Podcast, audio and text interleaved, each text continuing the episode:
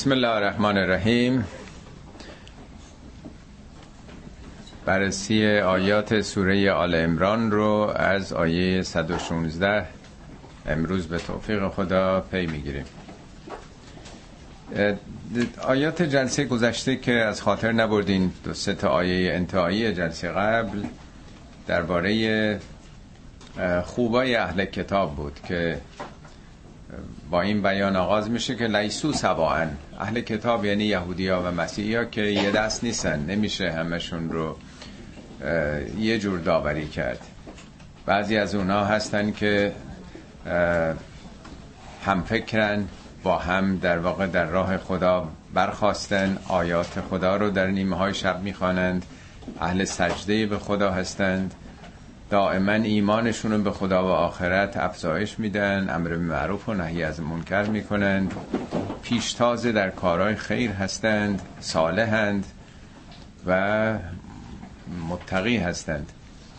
خب ده صفت ممتاز همطور که ارز کردم از اهل کتاب در آخر بیان کرد که این نقدهایی که از برخی توتگران یهودی یا مسیحی میاد باعث نشه که ما یه قضاوت دربست در واقع عمومی درباره اونها بکنیم. به دنبالش باز حالا داره برمیگرده به اون گروهی که در زمان رسالت پیامبر اسلام مقابله می‌کردن مخالفت می‌کردن جنگ هایی رو به راه انداختند. اونا رو به عنوان ان الذین کفرو کفر نه به معنای یک آدمای ویژه و خاصی که خدا را قبول ندارن. بارها صحبت شده کفر یعنی ندیدن حقیقت. بالاخره یه قوانین و نظاماتی در جهان وجود داره. در دنیای مدرنم ما زندگی می‌کنیم مقررات و قوانین مدنی وجود داره. ندیده گرفتن اینها زیر پا گذاشتن اینها نقض کردن اینها کفر دیگه. کفر یعنی ندیده گرفتن عملا منکر شدن. ممکنه در زبانم اینچنین نباشه. ما در روزگار خودمون به حال تابع یک سلسله مقرراتی هستیم در کشورهایی که زندگی می‌کنیم. ولی گویا باور نمی کنیم که جهان هستی هم یعنی خالق و آفریدگارمون هم نظاماتی قرار داده و عدم رعایت اونها ندیده گرفتنشون تلقی میشه. میگن الذین کفرو اونهایی که انکار کردن قبول ندارن مقابله کردند با اسلام. لن تغنی عنهم اموالهم ولا اولادهم. خب دنبال اون حقیقت نرفتن دنبال چی هستن؟ چسبیدن به دنیا به زندگی. اولاد در اون دوران نماد قدرت بود یعنی پلیس و ژاندارمری و این حرفا که وجود نداشت. بچه های بیشتر به خصوص پسران بیشتر نماد قدرت خانواده بود دیگه. اونا که دنبال اموال و اولادن دنبال مالن و یا ثروت و بعد قدرت. اینا فکر نکنن که بینیاز از خدا هستند. یعنی چسبیدن به ثروت و قدرت اونا رو از خدا بینیاز می‌کنه. اولئک اصحاب ناره هم فیها خالدون. اینها اصحاب نارند. اصحاب یعنی با یه چیزی آدم ملازمت پیدا کنه با او یکی بشه. شعر معروف پروین تسامیاتونه گلی خوشبوی در حمام روزی رسید از دست محبوبی به دستم. آخرش هم میگه در واقع کمال همنشین در من اثر کرد وگرنه من همان خاکم که هستم. پس همنشینی با هر چیزی آدم تحت تاثیر او قرار می‌گیره. این همه در قرآن از اصحاب رسول یعنی چی؟ کسانی که با پیامبر بودن دیگه. یا میگه اصحاب الجنه باغداران اونا که زندگیشون با اصحاب الفیل تکیهگاهشون به اون فیل بود. اصحاب الایکه اونا که تو جنگل زندگی می‌کردن. اصحاب الهجر اونا که تو کوهستان بودن. اصحاب النار یعنی این کاراکترش شخصیتش شخصیت نار شده. نار مقابل نوره. نور وقتی یه جا روشن باشه آدم می‌بینه هدایت میشه دیگه. نور نماد هدایته ولی نار برعکسه. آتش افروزی کردن در واقع. میگه اونایی که مال یتیم رو می‌خورند ان الذین یاکلون اموال الیتام ظلما انما یاکلون فی بطونهم نارن داره آتش می‌خوره. فی بطونش در بطنش می‌بره در سلولای وجودیش داره آتش رو می‌بره. و سیسلون سعیرا این به زودی آتش می‌گیره. آتش نه به معنی آتش هایی که ما یعنی نتیجه زندگی آدمی که مال یتیم رو به ناحق می‌خوره این چه شخصیتی پیدا می‌کنه؟ این شخصیت نورانی نیست. شخصیت نارانیه به اصطلاح آتشینه در واقع. حالا اینجا اصحاب النار نه اینکه حالا اینا مثلا در یه آتشی خواهند بود. اونم آتشایی که ما تصور می‌کنیم. قرآن میگه آتش جهنم هم نار الله الموقدت التي تتلو علی الافئده. آتشی است که از دلهاتون شعله می‌کشه. آتشی که میگه سوختش خودتونین. وقود و الناس و الحجاره میگه شما او بهشت به شما نزدیک میشه یا جهنم آورده میشه. اصلا حالتاش خیلی فرق می‌کنه با اون چیزی که در از مردم هست. یعنی اونهایی که احساس بینیازی به خدا می‌کنن و فکر می‌کنن تکیه کردن به قدرت و ثروت اونها رو کفایت می‌کنه میگه اشتباه می‌کنن. در یه آیه قرآن هست میگه یا ایوه الناس انتم الفقراء الله ای انسان همتون فقیران به سوی خدا هستین. فقیر نه به معنی گدا که تو فارسی. فقر یعنی نیاز. یعنی فقط خداست که مطلقه سمده همه انسان ها تمام وجودشون نیازه. چه نیاز به تنفس و نور و گرما و انرژی که می‌گیریم یعنی نیازهای جسمیمون. چه در جهت کمال؟ خداوند رحمان رحیم علیم حکیم. ما تمام وجودمون نیاز به علم و حکمت و درک و دانش و عزت و بقیه صفات خداست دیگه. بنابراین قطع رابطه کردن با این اینترنت در واقع معنویت جهانی یک نوع محرومیت دیگه. آدم خودش رو از هدایت محروم بکنه از نور به نار نزدیک شده. که تو اون شرایط هم خب هست. قابلیتش رو پیدا نکرده که به نور برسه خودش رو در نار قرار داده. مثل ما ینفقون فی هذه الحیات دنیا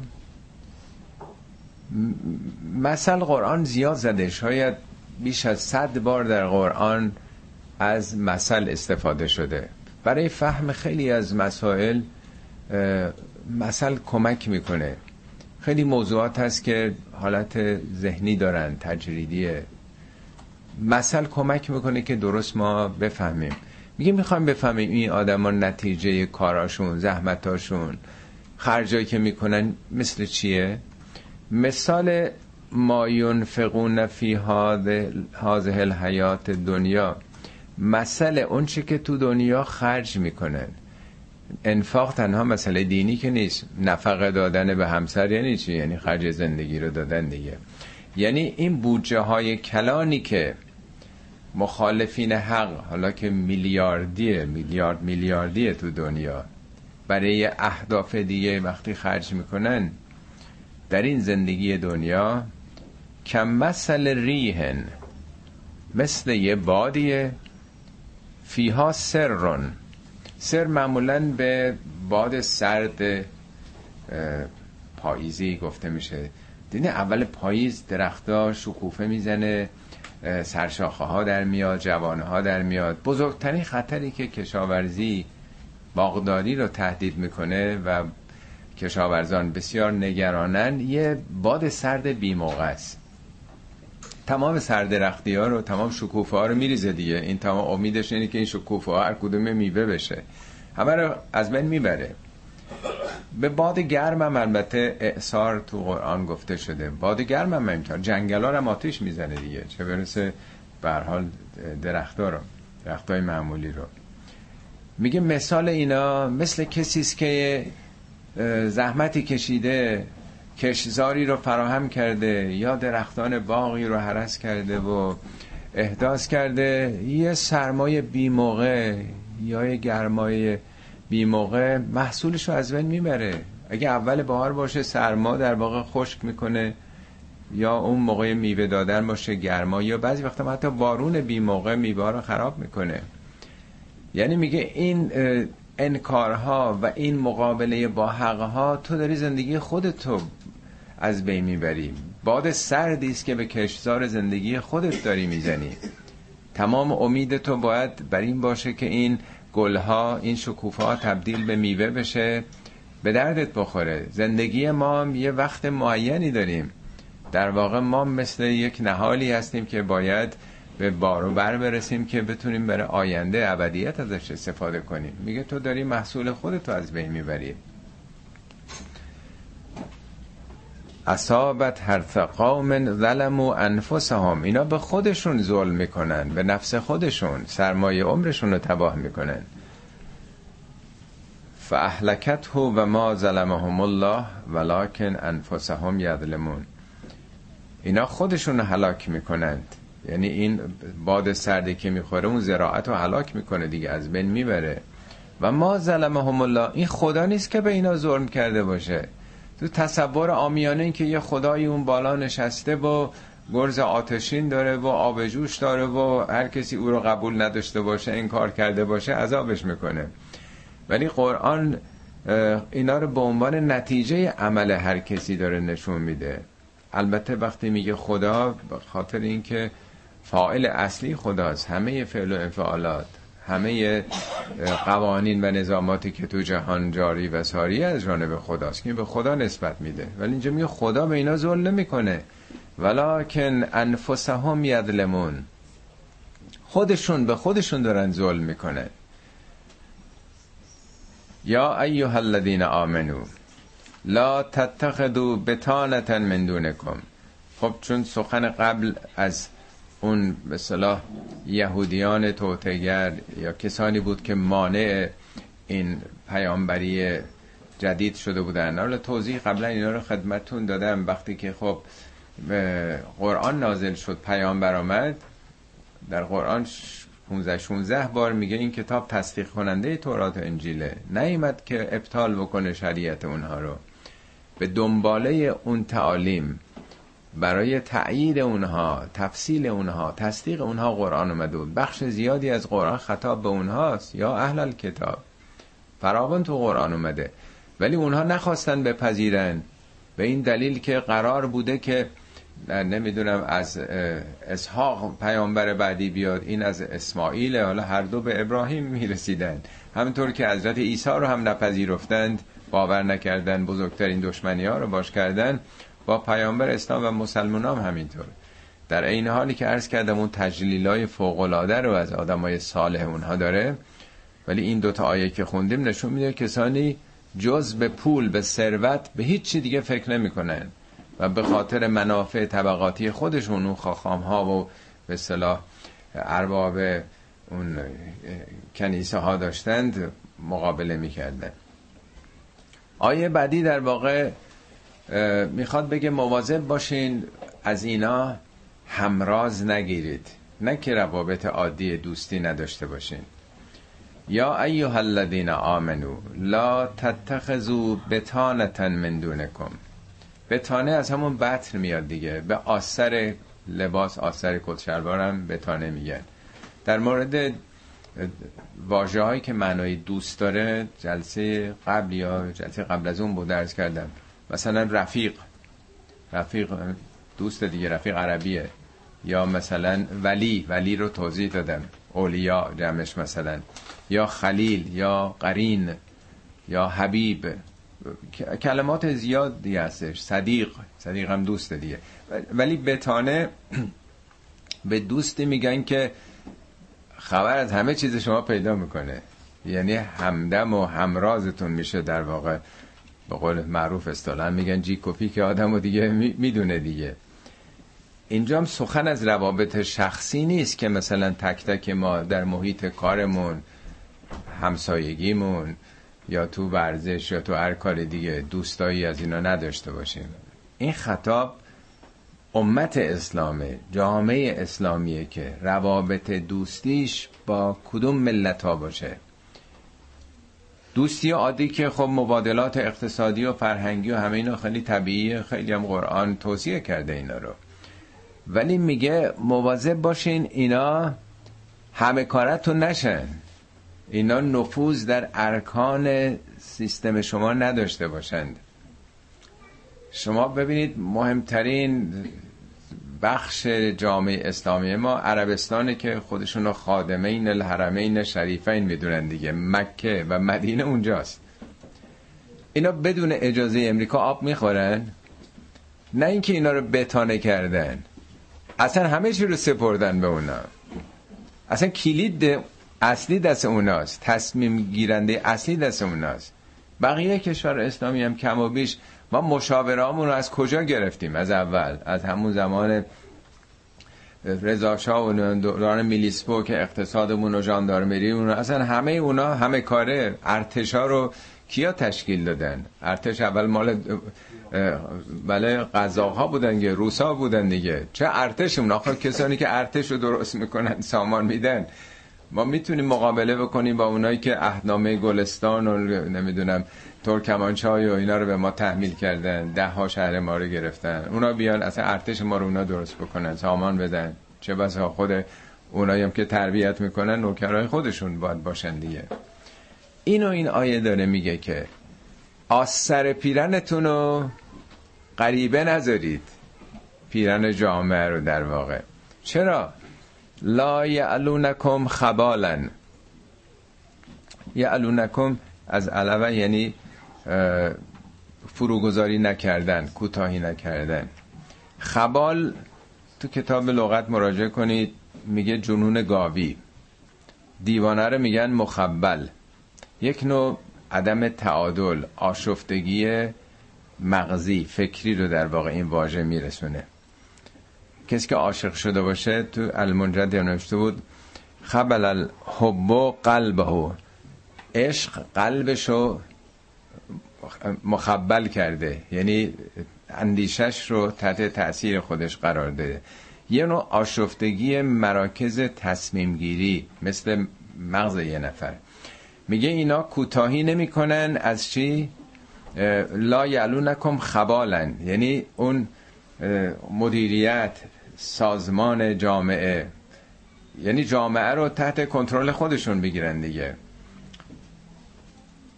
این بزرگترین در واقع آفت دشمن هیچ وقت خیره یعنی وقتی که دشمنی باشه بیگانه باشه بیگانه دنبال منافع شخصی خودشه.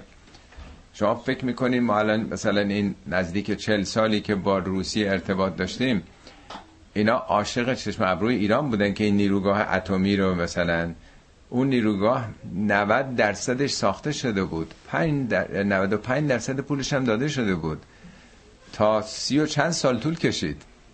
که حالا از از اعتبار اون گونه نیروگاه ها خارج شده. اصلا ژاپن و خیلی کشورها دارن جمع می‌کنن نیروگاه هاشون می‌دونید چقدر چند برابر اون پول اصلی ما پرداختیم؟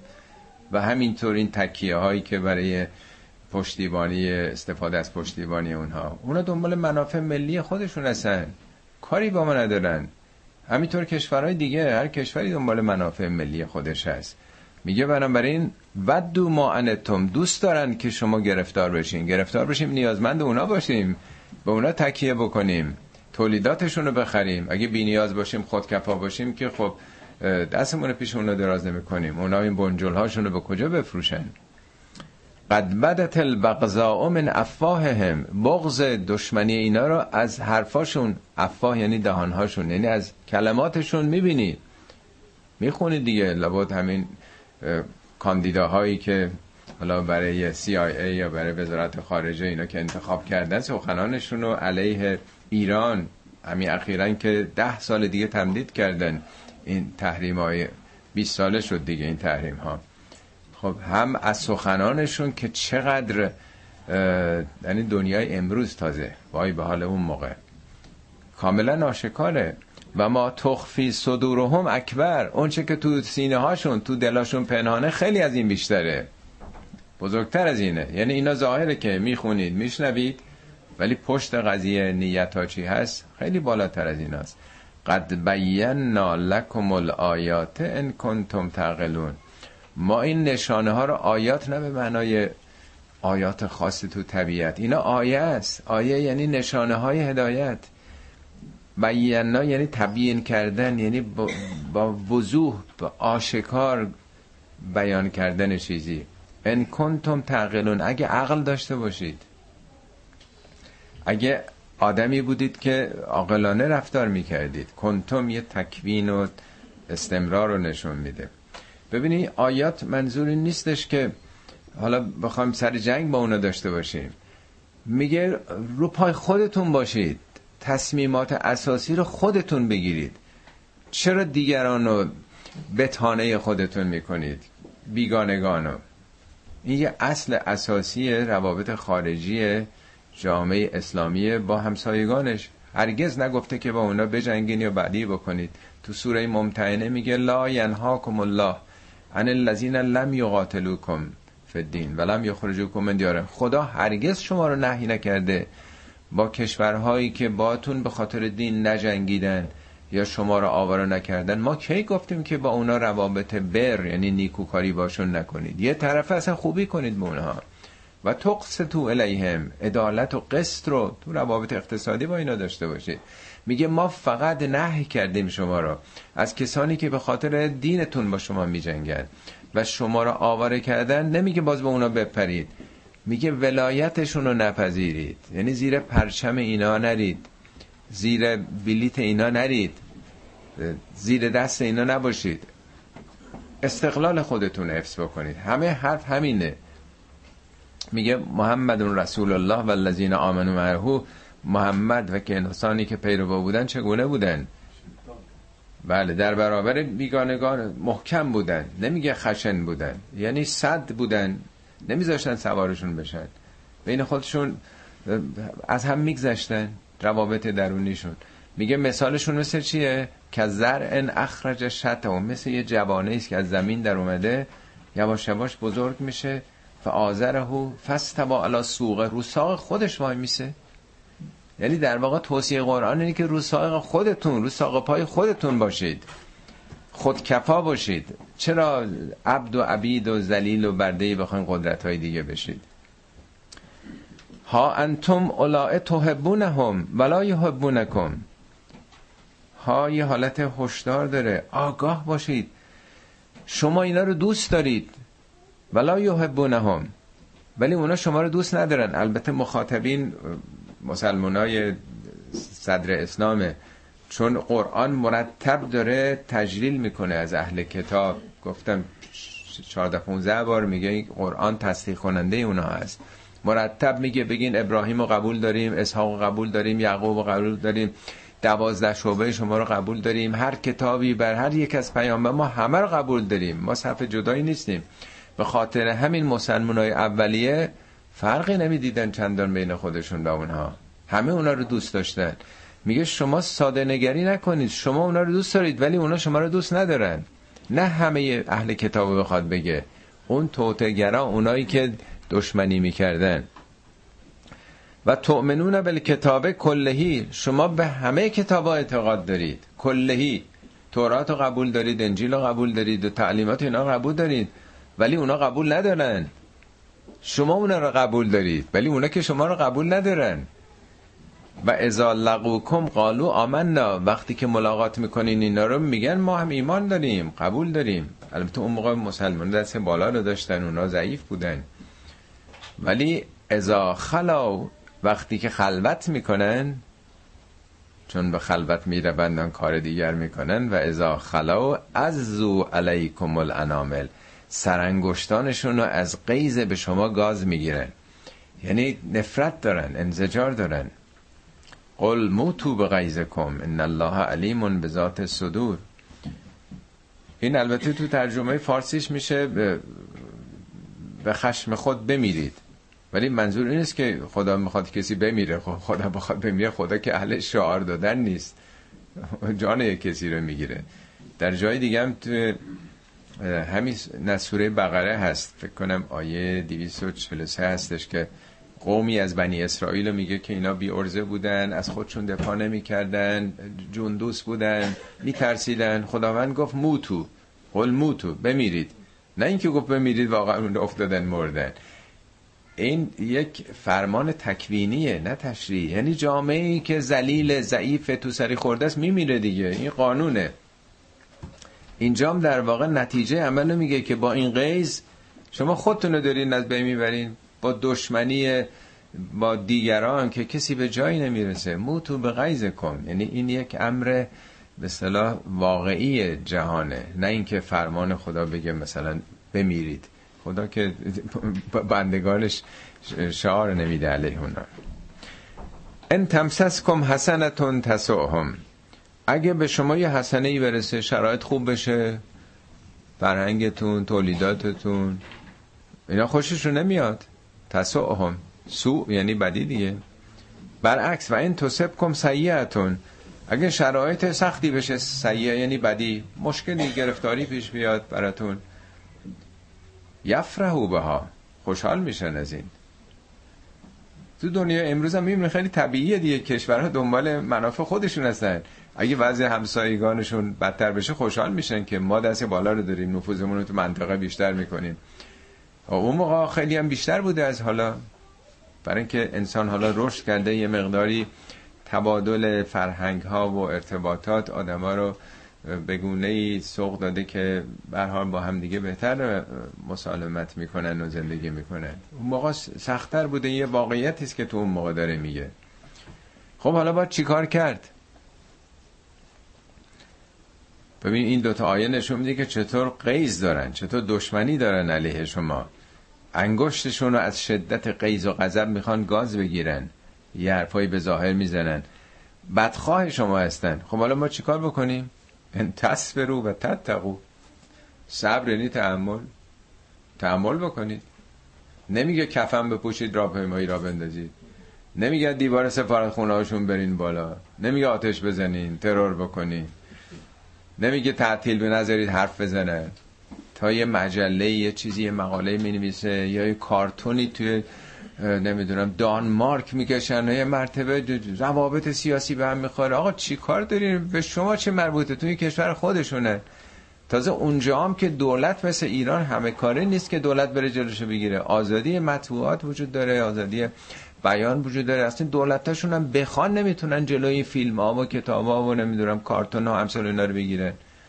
چه کاریه که برین ترور بکنین؟ نمی‌دونم این مجله رو کاریکاتوریستا رو بکشید این بر اون و میگه اگر تحمل بکنی صبر یعنی شکیبایی دیگه. و تتقو تقوا یعنی خیشتنداری خودتون رو مهار بکنین کنترل بکنید چه خبره یه مرتبه شعار ملک خواهی رو نمی‌دونم بزنیم بکشیم ترور بکنیم چیکار بکنیم؟ اونم در موضع ضعف تازه. تقوا یعنی ترمز. ترمز بکنیم. لا یزرکم کیدهم شیئا. کید یعنی نقشه ها و طرها و توته ها کوچکترین ضرری به شما نخواهد زد. هزار تا بذار از این فیلم ها تهیه بکنن. هزار تا بنویسن بگن. همه اینا اگر شما حساس باشید و ضعیف باشید در شما اثر می‌ذاره که اونا می‌دونن چون تحریک میشید یه کاری می‌کنن تحریکتون بکنن. شما کارهای عوضی انجام بدین تو همه دنیا آبروتون بریزه. کجای دنیا ما بعد از گروگان گیری 444 روز اینا رو نگر داشتیم که بعد هم جنگی به ما تحمیل شده و هنوز هم این تحریم ها از عوارض اعمال بعد هنوز هم یه عده تو همون خواب خرگوشی فرو رفتن. چه حاصلی داره؟ کجای دنیا میرن یه سفارت خونه رو می‌گیرن؟ سفارت خونه که دفاع نداره سرباز نداره. این هنری نیست که بالا آدم بره بزنه خراب بکنه و همینا رو داره میگه که تحمل بکنید و جلو خودتون رو بگیرید. جلو عصبانیتتون رو البته یه وقت حمله می‌کنن و دفاع واجبه. ولی تا موقعی که زبان قلم می نویسن میگن. این حرفا اصلا اهمیت نداره. شما باید قوی تر از اینا باشید که بخواید با این چیزا تحریک بشید. ان الله به ما یعملون محیط. خداوند به اونچه که عمل می‌کنن محیطه.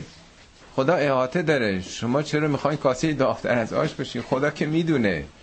شما چرا می‌خواین خودتون با همه تصویه حساب بکنید؟ حالا تا اینجا درباره در واقع هم خوبی ها و هم بدی های یهودی هایی که میدیم مسیحی ها که خیلی ارتباط نداشتن اون موقع.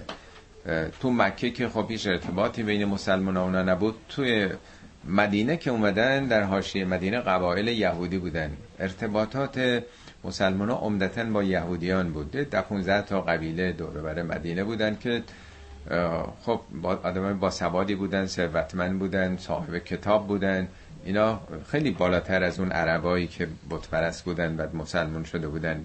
نظر مثل تفاوت دنیای غرب امروز با کشورهای مثلا عقب افتاده شرقی. بنابراین به هیچ وجه قبول نداشتن مسلمان ها رو. از هیچ توتعی هم فروگذاری نمی کردن. تا اینجا در واقع داره بد و خوبی های اونها رو میگه. خب چون دیگه مسئله می‌رسه به این کید و توته ها و بدخواهی ها آیه بعدی وارد یه تجربه تاریخی از جنگ احد میشه که اون رو باز می‌کنه که نشون بده که این آمادگی ها باید باشه. در حد اینکه حرف بزنن بگن بنویسن من به تناسب امروز دارم میگم. صد درصد باید تحمل کرد. اصلا آدم به روی خودش نباید بیاره. هر چیزی رو باید تحمل کرد. مگر اونها آزادی شما رو نفی بکنن؟ اونا نذارن عملا. در عمل خوب آدم از خودش دفاع می‌کنه. آیات بعد تا 60 آیه بعدی تجزیه تحلیل یک نبرد تمام ایاری است که در تاریخ اسلام اتفاق افتاد. بدر محدود بود که اولین جنگ بود در سال دوم هجرت. این داستان جنگ احد رو که سال سوم اتفاق افتاد از این به بعد داره باز می‌کنه. خب مسلمان ها 13 سال در مکه بودن بعد هجرت کردن به مدینه. تو مدینه هم دست از سرشون بر نداشتن. سال دومی که به مدینه رفته بودن داستان جنگ بدر پیش آمد.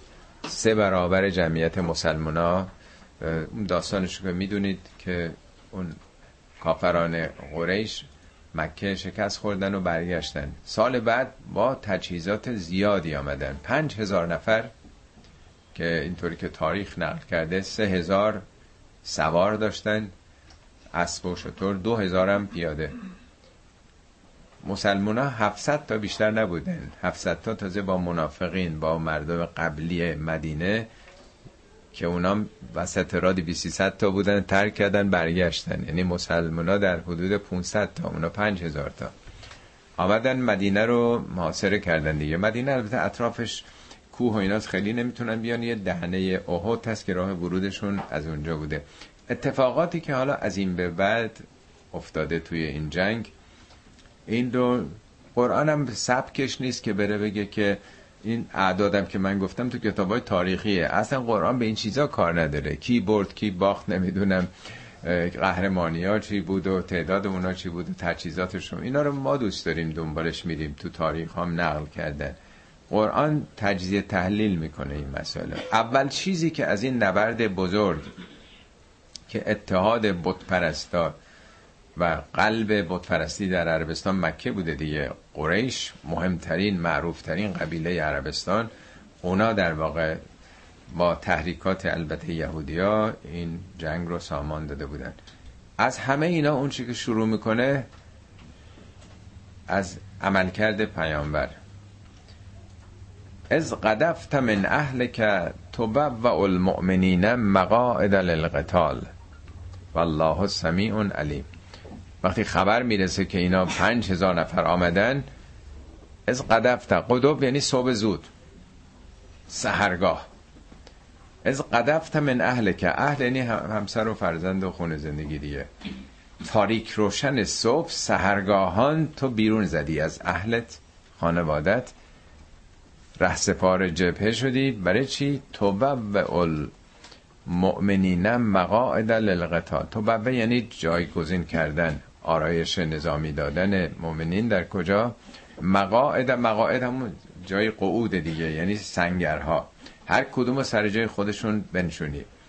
تیراندازا کجا باشن؟ نیزدارا کجا باشن؟ پیامبر 60 نفرم رفتن گذاشتن بالای اون تپه احد. کسانی که مکه مشرف شدن حتما می‌دونن. اون در یه تپه ای هستش که حالت سوقجشی داره. وسط اون منطقه است. البته شاید یه رو شما بریم می‌رسین به بالاش. خیلی بلند نیست. یه رو نیم ساعت مثلا حد اکثر. پیامبر شه سفر اونجا می‌ذارن. میگن تحت هیچ شرایطی شما اینجا رو ترک نکنید.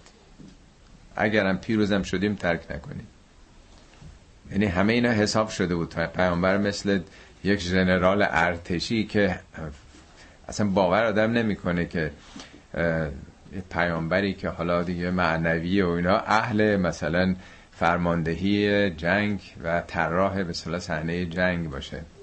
اتفاقا جالبه که در سوره احزاب هم که داستان جنگ احزاب هست اونجا هم که میگه که لقد کان لکم فی رسول الله اسوه حسنه.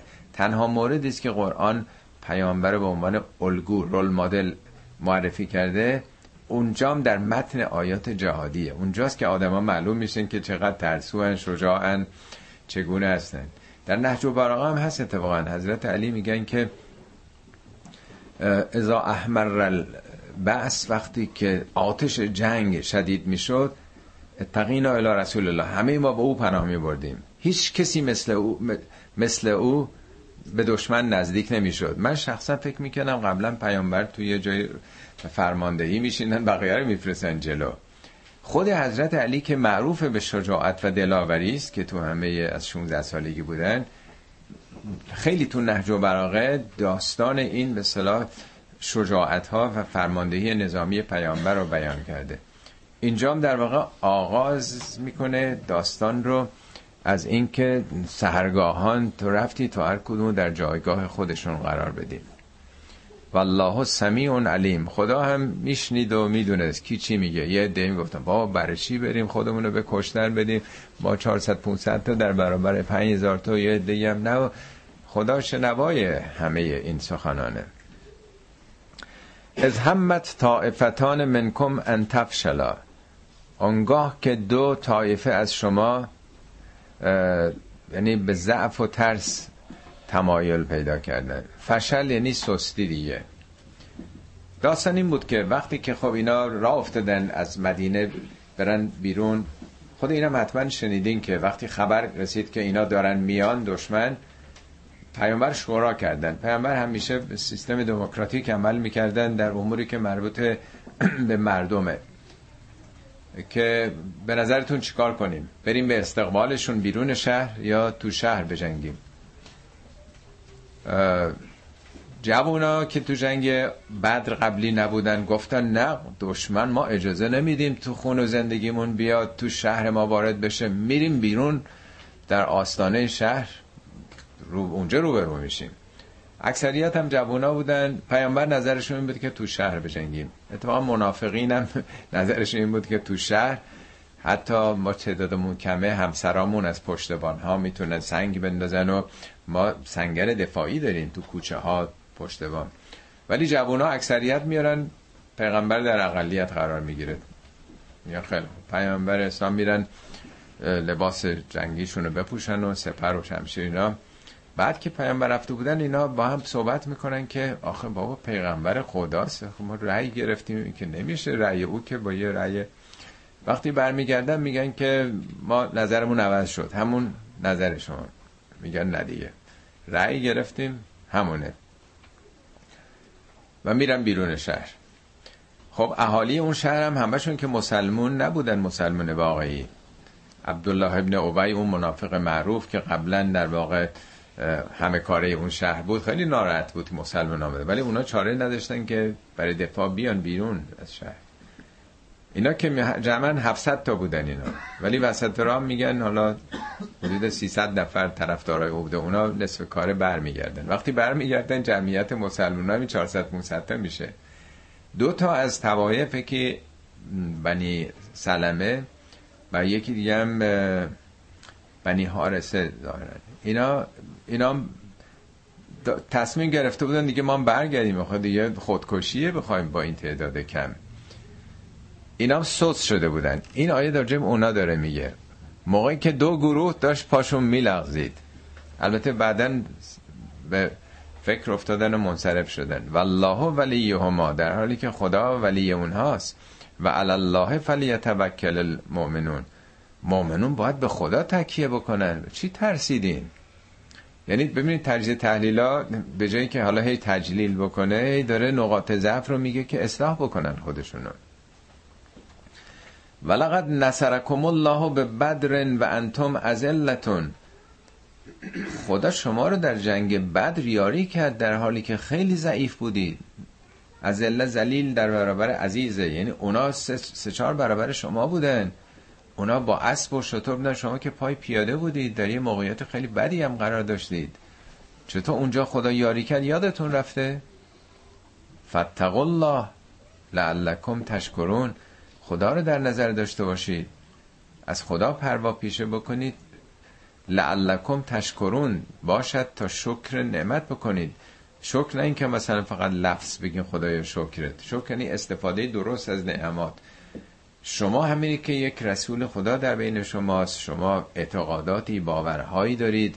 روحیتون قویه. استفاده از این امکانات خودتون بکنید. چرا میترسید؟ چرا فرار دارید می‌کنید؟ از تقول للمؤمنین الان یکفیکم ان یمدکم ربکم به سلاست آلاف من الملائکت منزلین. آنگاه که به مؤمنین می‌گفتی یعنی همون سپاهیان به پیامبر میگه که به این سپاهیان می‌گفتی الان یکفیکم آیا کفایت نمی‌کنه خدا شما رو که ان یمدکم ربکم به سلاست آلاف من الملائکت منزلی که خدا شما رو امداد بکنه به سه هزار فرشته نازل شده. یعنی چنین امکانی چنین حالی. خب ما امروز که وقتی می‌خونیم فرشتگان یک استنباطی داریم که خب نظر علمی که ثابت نشده چه فرشتگانی؟ ولی توی جهانبینی قرآن همطور که می‌دونید ایمان به فرشتگان به عنوان کارگزاران جهان نیروهای ناشناخته که وجود داره یکی از پایه های ایمان اسلامی الذین یؤمنون بالغیب در همون اول سوره بقره آغاز میشه یا در آیه 177 از ویژگی های ابرار.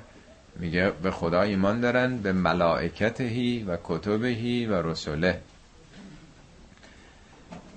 حالا ما امروز میگیم انرژی ها نیروها هرچی ما اطلاعاتمون در اون که در جهان بیکران هست که کفایت نمی‌کنه. ولی به حال قرآن البته یهودیا یا مسیحی ها اینا همه به فرشتگانی باور دارن. فرشتگان البته بر حسب اونچه که نقاشی ها می‌کشن اون دفعه هم عرض کردم که همیشه معنس می‌کشن و یا بچه های کوچیک و یه تصویر بشری بهش میدن. ولی نه قرآن میگه که اینا دو بودی سه بودی میگه حتی تو سوره فاطر هست دیگه البته بال میگه جناح میگه در واقع. قرآن میگه وقتی که شما میمیرید فرشتگان جان شما رو می‌گیرن در واقع. باران میگه که فرشتگان نازل می‌کنن.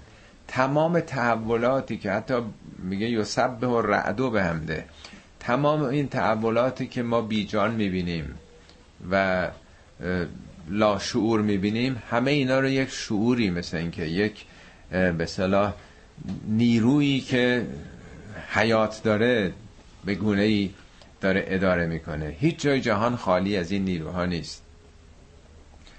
در رابطه با خود انسان ها میگه الذین قالوا ربنا الله کسانی که بگن رب ما ارباب ما فقط خداست. ما سر پیش کسی خم نمی کنیم ثم استقامو بعد استقامت بکنند. تتنزل علیهم الملائکه فرشتگان بر اینا نازل میشن. نقش فرشتگان چیه؟ الله تخافو ولا تحزنو نترس قصه نخور. نه که کسی با کسی حرف بزنه. میگه تو وقتی که عزت نفس داشته باشی قدرت داشته باشی بگی من زیر بار زور نمیرم بعد وایسی پای این حرف تحولاتی در نفس در روح در شخصیت اتفاق میفته. ما نمی‌دونیم مکانیزمش چجوریه. چطور بعضی اصلا نمیترسن؟ چطور شکستن این تلسم ترسون چطور بقیه میترسین چه اتفاقی افتاده؟ این اتفاق نقش همون نیروهای ناشناخته است دیگه. مکانیزم شما نمی‌دونیم. مگه قرآن نمیگه ان یکن منکم اشرون صابرون؟ اگه 20 نفر آدم صابر باشید از بین شما یقلبو معتین حریف 200 نفر میشید. چه اتفاقی میفته؟ صابر به اون معنی قرآنی. یعنی آدم مقاوم متوکلی یه آدم یه آدمی که نترس باشه و باور داشته باشه این حریف ده برابر خودش میشه. از یه سپاهی که همه برای هیچ و پوش آمدن. مگه اعرابی که آمدن ایران گرفتن اون رژیم ساسانی در اون دوران زله بودن مردم از دست اون دستگاه های دینیشون از ظلم و ستم و مالیات های که اصلا روحیه نداشتن. جنگ سلاسل سپاه ایران و افسراشون با زنجیر بسته بودن فرار نکنن. آقا کجا ایرانیا فرار می‌کردن تو جنگ که اینطوری شده بوده؟ با یه جمعیت من نمی‌دونم. شاید یه صدام خودشون هم نبوده. این شکست خوردن عقب نشستن عقب نشستن تا اونم آمدن تو ایران. چطور شد که رفتن آندولوس اون کشور بزرگ تعداد قلیل؟ اینا تو اون موقع ادهی بودن روحیه داشتن. مصمم بودن متوکل بودن به یه باوره که داشتن. بقیه نه به زور برده بودنشون تو ارتش دفاع بکنن. اصلا انگیزنش برای چی؟ برای این آدمای ثروتمند بخوام جونمونو بدیم. مسئله همین در واقع تحولات است که تو نفس انسان اتفاق میفته اینا رو حالا قرآن با این تعبیر خاص میگه فرشتگان. حالا آیا این تعداد حسابی هستش؟ به سلاست آلاف سه هزار. اگه اونا 500 600 تا بودن همون نسبت در واقع نسبت های پنج به یک مثلا میشه. میگه آیه بعدیش ما حالا توضیح بیشتر میدم. بلا انتس برو و تتقو آری اگر شما آدمای صابر یعنی مقاوم باشید و تقوا رو رعایت بکنید ببین همون تکرار همون آیه که قبلا خوندیم که میگه در برابر اهل کتاب صبر و تقوا داشته باشید. هیچ کارتون نمی‌تونن بکنه اینجا باز میگه صبر و تقوا. نمیگه تهاجمی. نمیگه ان نصر به رعب. رعب ایجاد کنید ترور بکنید خشونت تحمل بکنید و خودتون رو کنترل بکنید. هیچ کار نمی‌تونن بکنن. بلا ان تصبروا و تتقوا و یعتوکم من فورهم هازا فور همون فورانه. تو قرآن هم دو بار راجع به طوفان نوح آمده یه بارم فوران چیز آتشه. اینطور دشمن بر شما فوران بکنه. از زمین و زمان مثل اینکه دشمن جوشیده بود علیه اینا. اینا رو تو مدینه در تنگنا گرفته بودن. اگه شما صبر و تقوا فقط داشته باشید اینطورم بر شما فوران بکنه. بجوشند بر شما. فورهم هازا یعنی اینطوری که الان در واقع جوشیدند یمدت کم رب کم به خمست آلاف من الملائکت مسبمین خداوند شما رو به پنج هزار فرشته مسبم یعنی هدفدار یعنی در واقع تارگتی در واقع داشته باشند امداد می‌کنه. در اون آیه قبلی در واقع با سه هزار تاست. اینجا میگه با پنج هزار در واقع اگر انقدر مقاوم باشیم. ظاهرا اون 700 تایی که بودن تعدادی که مال چیز رفتن بیرون اون منافقین لا دقیقا معلوم نیست میگن همون 200 تا. میشه 500 تا. ضرب در ده بکنیم یک به ده دیگه. همون که قبلا وعده داده بود یکی تو نریف ده تا میشین این امدادها که در واقع بارها تو قرآن اومده سوره انفال هم در واقع امداد فرشتگان رو مطرح می‌کنه.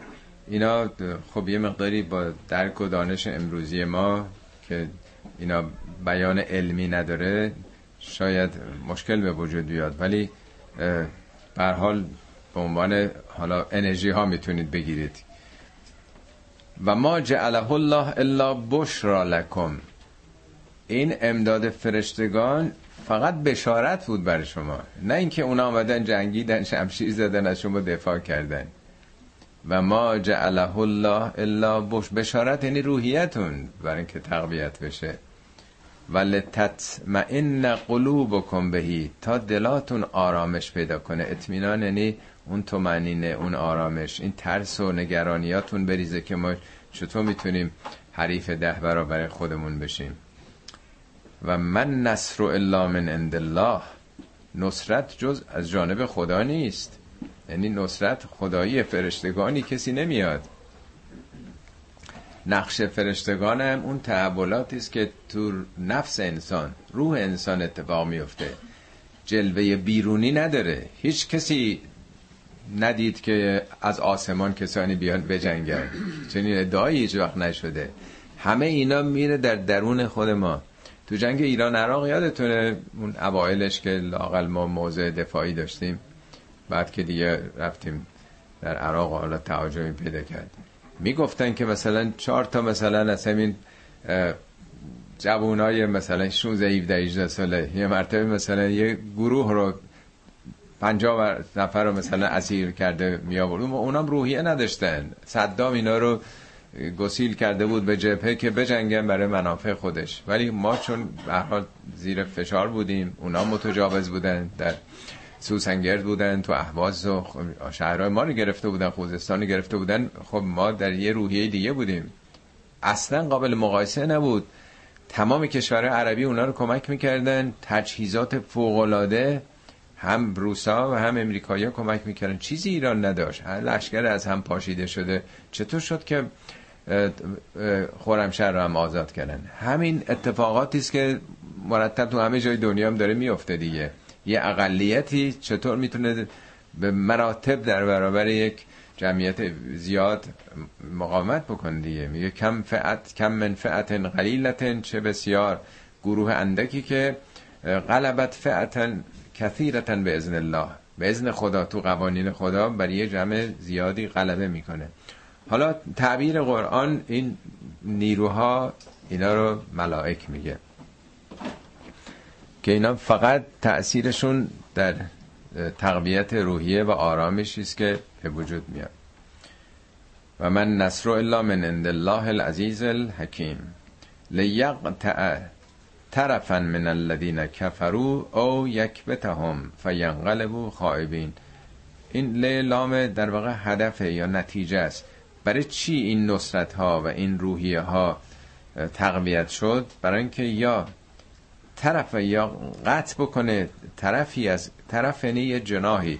یعنی وقتی یه گروهی حمله می‌کنه اون موقع جناح چپ داشتن جناح راست داشتن تیراندازان داشتن نمی‌دونم کمانداران بوده. تا یه, یه جناحی رو قطع بکنه یعنی ضربه به یه ناحیه دشمن بزنه او یک بتهم یا اونا رو فراری بده. یعنی یعنی یا ضربه مقطعی به یه جناحی از دشمن یا همشون رو منحزم و فراری بکنه. فینقلبو خائبین تا اینا با نومیدی با زیانکاری برگردن. اینا از مکه اومده بودن برای از بین بردن مسلمان ها اینا دست خالی برگردن کس خورده. لیس لک من الامر شیعون این خطاب پیامبره. هیچ اختیاری با تو نیست. حالا اعتقاداتی که خیلی دارن که نه تنها پیامبر اهل بیت پیامبر امامزاده ها تا ولی فقیه چقدر نسبت های میده اینجا میگه که هیچ لیس لک من الامر شیعون شیعون یعنی کوچکترین یعنی سر سوزنی هم اختیار با تو نیست اختیار این دشمنان. او یتوب علیهم او یعذبهم فانهم ظالمون. یا خدا برمیگرده بر اینها یعنی توبهشون میپذیره. یا نه اگر در موضع ظلم باشن یا عذابهم عذابم نه باز به اون معنایی که فکر می‌کنه عذاب یعنی محرومیت از رحمت. یعنی در واقع این نیست که مثلا فکر کنی حالا ما پیروز شدیم و ما سرداریم و هر بلایی دلمون بخواد می‌تونیم سر اینا بیاریم.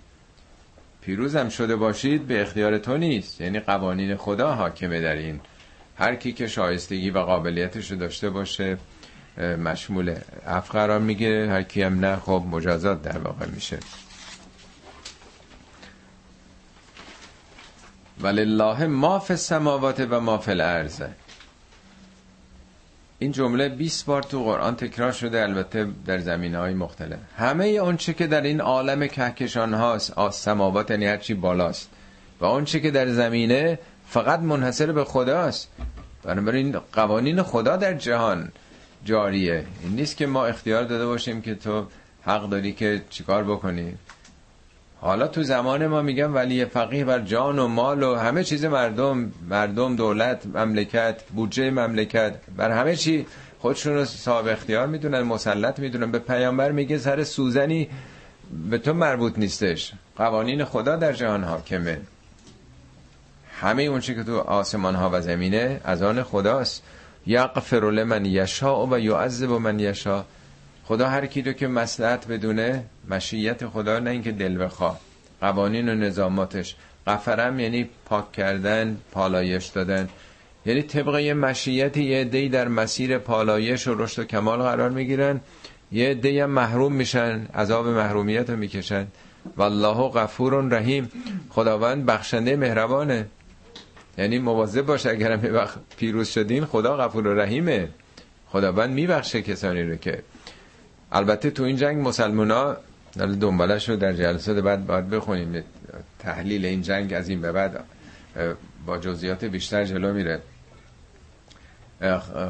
این جنگ متاسفانه به شکست مسلمان ها منجر شد. در آغاز پیروز شدن مسلمان ها با اینکه جمعیتشون حدود یک دهم اونها بود پیروز شدن برقاسا. اونا رو تارومار کردن همه اونا فرار کردن در نخلستان های اطراف مدینه. ولی اون 60 نفری که پیامبر بالای اون تپه احد گذاشته بود که یه موضع سوق و جیشی داشت گفته بود به هیچ وجه اینجا رو ترک نکنید. اونها احساس کردن که خب همه دارن غنیمت جمع می‌کنن چون یه تعدادی از اون دشمن کشته شده بود و بقیه قناعه جمع می‌کنه قناعه یعنی اسبش رو بگیره و شطورش و سپرش و شمشیرش و چیزایی که تو جنگ بیش از اینا نیست. اینا گفتن نه پیغمبر گفته که نباید به یه دم گفتن نه مربوط به جنگ که الان تموم شده. منظور این بود که حفظ موقعیت به اونا که همه تمام شده و اونا فراری شدن. و اکثریت ترک می‌کنن. اکثر اونجا ترک می‌کنن. سپاهیان دشمن که فراری بودن و تو نخلستان اطراف وقتی می‌بینن اون موقعیت تخلیه شد خالد ابن ولید که فرماندهشون بوده بقیه رو جمع می‌کنه. از پشت میان اونجا مثل اینکه حدود 20 تا بیشتر تیرانداز نمونده بودن. اونا رو می‌کشن از پشت به مسلمان ها حمله می‌کنن و یه جنگ باخته رو می‌برند و از این تعداد قلیل مسلمان ها هفتاد نفرشون کشته میشه. هفتاد نفرم زخمی میشن. سردارشون هم که حمزه بوده حمزه هم کشته میشه. اونطور داستانش که می‌دونید که میشکافن. یعنی اونا پیروزبندانه بوتاشون هم بلند می‌کنن و خیلی سرفرازانه اونجا رو ترک می‌کنن. جنگ خودش یه تجربه بزرگی شد که از این به بعد تحلیل می‌کنه که چطور شد که یه چیزی برده رو شما باختین. حالا این وسطش دو سه تا این سه تا آیه بعدی یه شک... وقتی این شکست بزرگ رو می‌خورن این فکر پیش میاد که چرا ما شکست خوردیم؟ ما بدبختیم بیچاره ایم ما فقیریم. ما با یه تا هم به قول معروف از مکه فرار کردیم آمدیم مدینه. اینا یه دشون اصحاب صفه بودن. روی سکو میخوابیدن. یه تعدادی هم که با انصار عقد اخوبت پیدا کرده مهمون اونا شده بودن. ما چیزی نداریم. اینا تجارت می‌کنن پول دارن چون پول دارن اسب میرن می‌خرن چی چی می‌خرن با یهودی ها ارتباط دارن اونا ثروت دارن ربا, ربا می‌گیرن. ما هیچی نداریم. وقتی فقیر باشیم شکست می‌خوریم دیگه. چون این اندیشه حاصل شده بود و به خصوص این قبایل یهودی هم پیشنهاد اون رباخارانشون پیشنهاد همکاری داده بودن که ما به شما مثلا ده درصد میدیم به اون بعضی مسلمان ها که وضع خوبی داشتن شما 20 درصد حالا به اون نیازمندانتون بدین. یعنی این فکر پیش آمده بود که مشکل ما مشکل اقتصادیه. مشکل نداریه. یعنی یه دی چون این تصور کرده بودن اینجا قاطع داره این اندیشه رو نفی می‌کنه.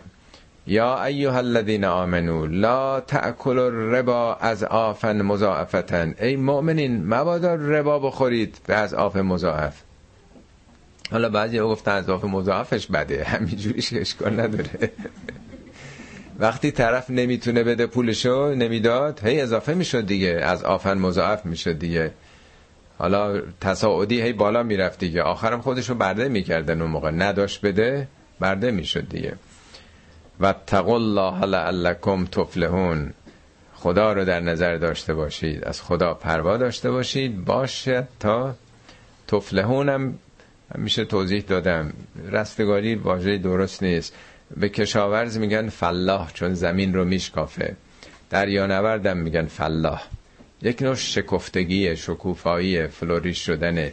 یعنی استعدادای شما با رفتن پیش خدا پناه بردن به خدا و پروای او شما رشد می‌کنید. مثل قنچه باز میشید. واتقوا النار التي اعدت للکافرین. بپرهیزید از آتشی که برای کافرین فراهم شده. این آتش هم باز همون که توضیح دادم. اعدت هم یعنی در واقع روی هم قرار گرفتن. از ریشه عدد میاد. یا الذی جمع مالا و عدده. کسی که مالو جمع کرده عددشو می‌بره بالا رقمشو یعنی خطاها و اشتباهات انسان هم همینجور رو هم تراکم پیدا می‌کنه تراکم پیدا یعنی تو نظام خدا رباخاری آتشه. همینطور که مال یتیم خوردن آتشه میگه ربا هم آتشه. این خیر نیست این محبت نیست این در واقع خدمت به مردم نیست. به تعبیر امریکایی لاو نیست پیس نیست. اینا همش دشمنیه. چون رباخاری اون که ربا می‌گیره این کینه پیدا می‌کنه چون هی اضافه میشه محبت ایجاد نمی‌کنه. انفاق دوستی محبت ایجاد می‌کنه. آدما رابطهشون تنگاتنگ میشه و هم عشق میبرزن ولی برعکس رباخاری رقابت هایی بر سر مال سوء استفاده از بدبختی مردم جز کینه و نفرت و انزجار و اختلاف طبقات و خصومت و جنگ چیزی به وجود نمیاره. و اطیع الله و رسول لعلکم ترحمون. به جای رباخاری و سوء استفاده از موقعیت های بد جامعه شما از خدا و رسول فرمان برید یعنی به سمت معنویت برید. لعلکم ترحمون. شاید در معرض رحمت قرار بگیرید. این جمله هشت بار در قرآن اومده. آدرسش هم تو پاورقی دادم. اگر علاق من بودید اون برید. هشت مورد رو ببینید. کجا هست؟ ما چیکار کنیم که در مسیر نسیم رحمت خدا قرار بگیریم؟ و بهرهمند از اون محبت ها و عشق و ایثار و فداکاری ها بشیم. صدق الله العلی العظیم.